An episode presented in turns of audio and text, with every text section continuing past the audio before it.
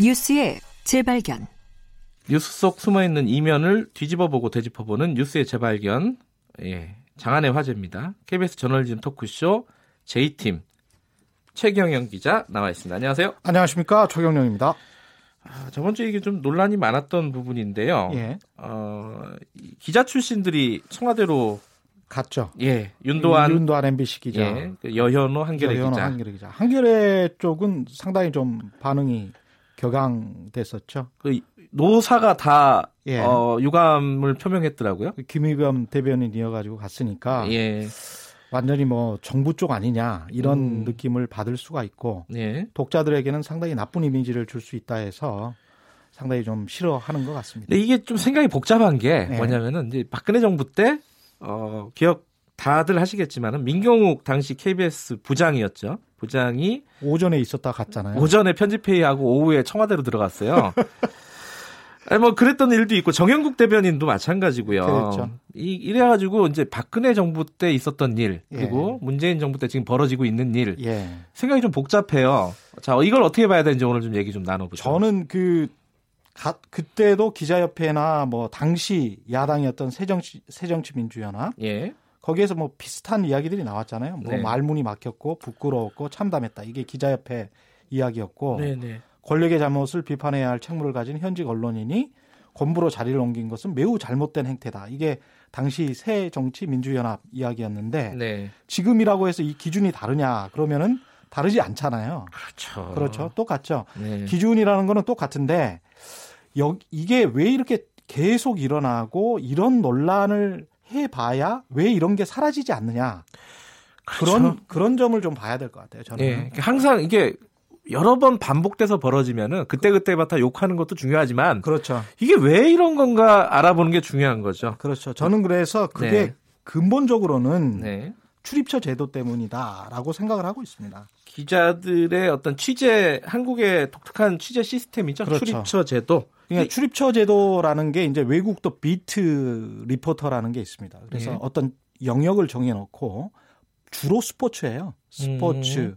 금융 뭐 이렇게 해서 특정한 영역을 정해놓고 그쪽에 관해서 취재를 하면서 그쪽 리포트만 주로 하는 사람들이 우리가 하- 아, 흔히 아는 출입처 기자하고 좀 비슷합니다.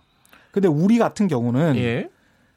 이렇게 생각해 보시면 돼요. 정부의 18개 부처에 그대로 그 위계 서열 그대로 지금 보도국이 돼 있다고 보시면 돼요.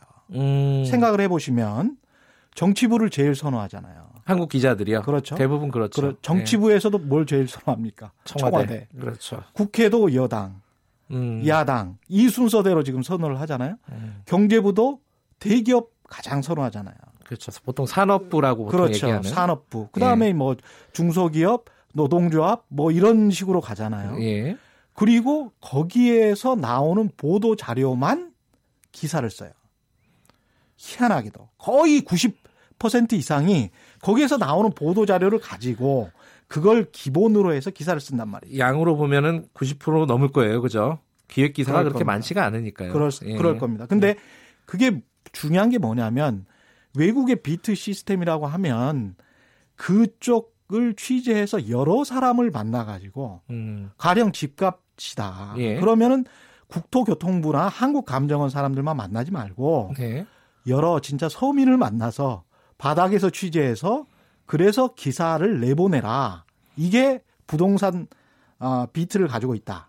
부동산 취재를 주로 하는 사람이다. 그러면은 그렇게 기사를 쓰라는 거거든요. 네. 근데 우리 같은 경우는 그냥 보도 자료를 보고 베끼고 보도 자료를 쓴 당사자 누굽니까? 이번에 간 여연어랄지 뭐 윤도환이랄지 예. 이런 사람들이 앞으로 이제 보도 자료를 쓸 거 아닙니까? 네. 아니면 그걸 감독할 것이고 그 사람들에게 아 이거 관련해서 무슨 괜찮은 소스가 있어요? 누구를 인터뷰를 해봐야 돼요? 이런 걸 또 물어보잖아요. 예. 그럼 가서 또 물어봐요. 그러면 비슷한 이야기가 나와요. 그래서 그냥 쓰는 겁니다. 하루에 뭐 한 네다섯 시간 걸려서 그런 취재를 하고 같은 기사를 계속 모든 매체가 다 쓰잖아요.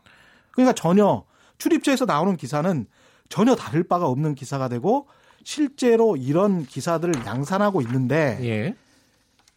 무슨 폴리널 리스트냐 마냐라는 논쟁을 하고 있냐는 거죠. 폴리널리스트가 이제 기자다가 이제 정치인 되고 이런 걸 그렇죠. 비판하는 이- 단어잖아요. 이미 기자들이 그냥 선전 홍보 도구인 거예요. 이미 그렇죠. 아. 출입처 기자들이 이미 그냥 정부로 치면 공보를 해주고 있는 것이고 기업으로 치면 홍보를 해주면서 과거에 아, 기업 지금 이 기자들이 기업에 간 기자들도 굉장히 많거든요. 지금 아, 저 제가 아는 기자들도 꽤 있어요. 예, 제가 아는 기자들도 뭐꽤 있는데 홍보 상무 이런 걸로 많이 가잖아요. 그죠? 많이 갑니다. 근데 네. 우리나라 대기업이나 중소기업들 보면 이런 기자들을 왜 선호하느냐? 출입처 시스템 때문에 그래요. 가서 자기가 이런 광고를 땡겼던 사람들이 어떻게 보면 광고를 아, 땡기고 기자 생활에 대기업들 상대로 광고를 땡겼던 기자들이 예. 이제 그러다가 기업으로 그냥 아예 넘어가서 홍보 활동을 하고 있는 거다. 홍보를 하면서 또 이번에는 좀 갑의 입장에서 광고를 주잖아요. 아하. 훨씬 더 편하지 않습니까? 굉장히 유기적인데요. 유기적이죠.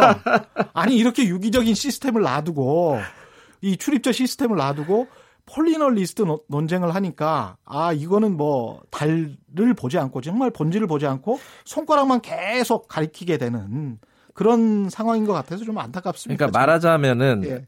어, 지금 윤도한 MBC 기자 전 기자나 음. 어, 이번에 간 기자가 또 누구였죠? 여현호 어, 여현호 한겨레 기자가 간 거는 비판 받아 마땅하고 지금의 출입처 시스템이 이- 이미 예. 이미 국정을 홍보하거나 공보해주는 기능을 하고 네. 있던 것들을 예. 표 아, 그것이 표출된 어떤 하나의 에피소드에 불과하다. 그렇죠. 그렇게 보시는 거예요? 아니 그러니까 국민 소통이라고 하잖아요. 예. 근데 무슨 국민 소통을 합니까? 실제로 출입처에서 이야기하는 것들은 국민 소통이 아니고 기자 소통인 거죠. 모든 출입처 시스템은 국민 소통이 아니고 기자 소통입니다.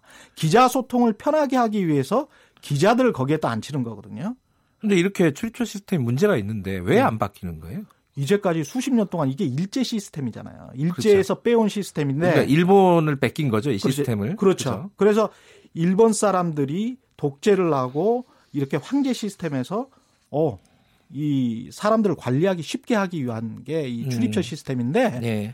그런 것들을 그대로 가지고 있으면서 지금은 이 출입처 시스템에서 기자를 하다가 다시 관이나 기업으로 갔다가 다시 또 종합 편성 채널 종편 같은 데서 또 무슨 시사. 평론가 또 하죠. 예. 전효옥 씨 같은 경우 뭐 그런 사람들이고 어? 음, 김인규 전 KBS 사장 같은 경우도 뭐 특보했다가 다시 KBS 사장으로 왔잖아요. 아, 그랬죠. 예. 이런 거 같은 경우는 뭐 김앤장으로 갔다가 음, 다시 사법부에 판사를 하는 거- 경우하고 똑같아요. 아니, 본질적으로는 같네요. 그죠? 그러니까 가- 같은 예. 거예요. 그러니까 판사했다가 김앤장했다가 다시 판사하겠다는 거하고 똑같은 거거든요. 그러니까 서로 서로 공생이고 서로 지금 좋은 게 좋은 거다 그래갖고 출입처 시스템이 유지되고 있다 이렇게 보시는 거네요. 그죠? 그렇죠. 악어와 근데 이, 시, 악어새. 이 예. 시스템을 고치지 않고 네. 이런 논쟁을 계속해봐야 별 소용없다. 출입처 시스템을 없애는 게 낫다. 저는 그렇게 봅니다. 알겠습니다. 한 차원 조금 더 들어가서 생각해 보자 이런 취지네요. 예, 그렇습니다. 여기까지 듣겠습니다. 고맙습니다. 예. 뉴스의 재발견 KBS 저널리즘 토크쇼 제2 최경영 기자였습니다. 김경래 최강시사 2부는 여기까지 하고요. 3부에서는요. 윤여준 전 장관님과 함께하는 보수의 품격 마련되어 있습니다. 일부 지역국에서는 해당 지역 방송 보내드립니다.